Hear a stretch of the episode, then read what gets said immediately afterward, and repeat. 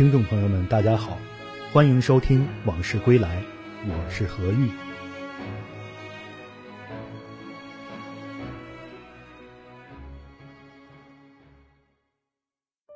围棋大师吴清源生在中国，一九二八年十四岁时，作为神童来到日本棋院，之后纵横日本棋坛五十多年，是当之无愧的棋坛第一人，十番棋之王，昭和棋圣。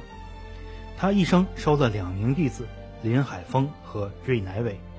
虽然吴清源加入了日本籍，但是自一九八四年告别棋坛之后，他多次回到中国。希望为世界和平和中日友好做出微薄的贡献。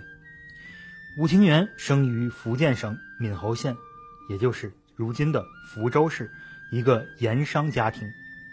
他的父亲吴毅曾留学日本学法政，酷爱围棋；母亲张淑文是民国奉天省长张元奇的长女。幼年时，吴清源一家投奔外公，迁居北京。外公在天津英租界买了别墅。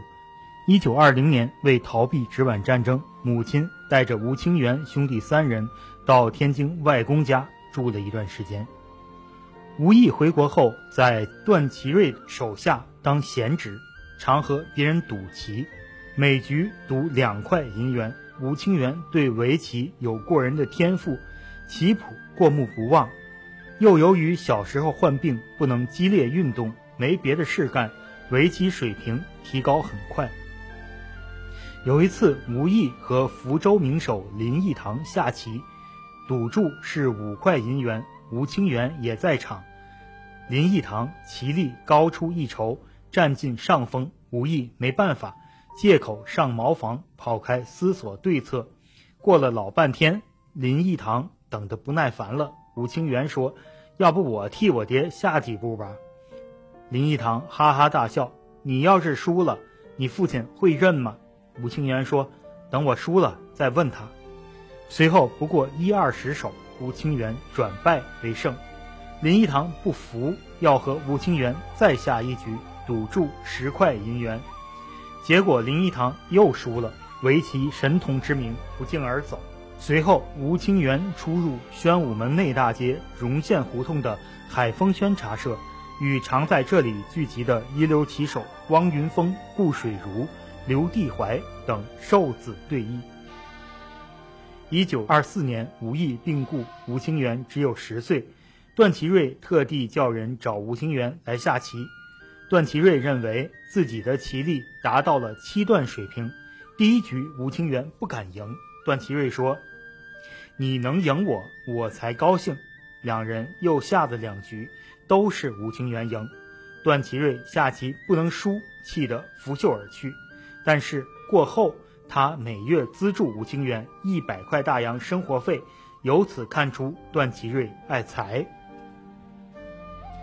吴清源在福建同乡的带领下，到日本人办的俱乐部下棋，他和一个日本初段对弈，苦战获胜。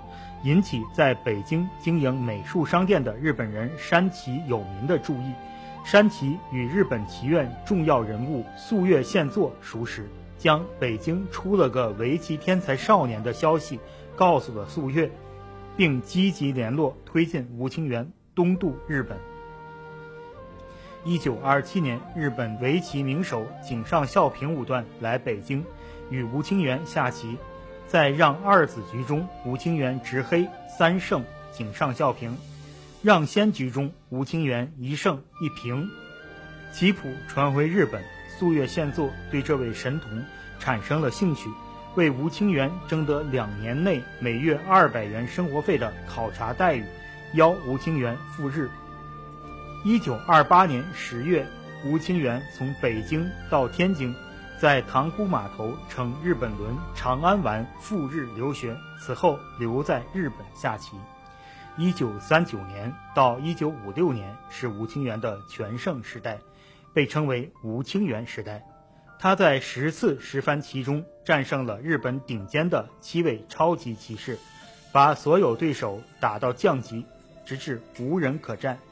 他对围棋的贡献，一是提出新布局理论。二是提出以大雪崩内拐为代表的吴清源定式，三是提出二十一世纪围棋理念。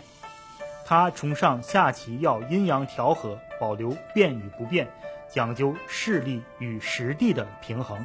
他认为对弈的最终目的是从中领略圆满调和的道，追求棋艺和人生的共同完美。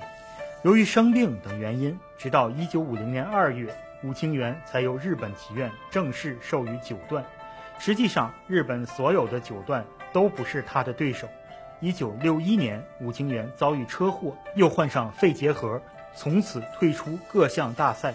一九八四年宣告隐退。吴清源和天津的缘分很深，当初他从天津塘沽码头东渡日本，此情此景他永生难忘。一九三五年，吴清源回到天津，他拜见了南开大学校长张伯苓，张伯苓的态度十分冷淡，因为吴清源穿了一身和服。引起了他的反感。吴清源还拜访了住在日租界的罗隆基，曾做过北洋总理的潘富，拥抱社长李玉堂，并在汇中饭店与溥仪的堂兄溥修下了一盘棋。一九九五年，八十一岁的吴清源再次回国。五月十六日上午十点半，他乘坐从北京到天津的列车，在天津站下车。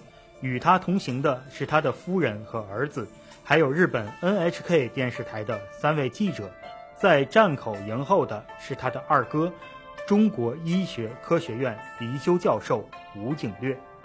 在天津，吴清源重访了塘沽码头，去了外公当年在英租界十七号，也就是如今新华体育场附近住过的小楼，还去了一九三五年来京后探访过的位于滨江道的拥抱报馆旧址。他从日本带来了几把精致的木柄折扇，请二哥转送给亲友。扇面上有他用毛笔写的“青山不老”四个汉字，附有他的签名印章。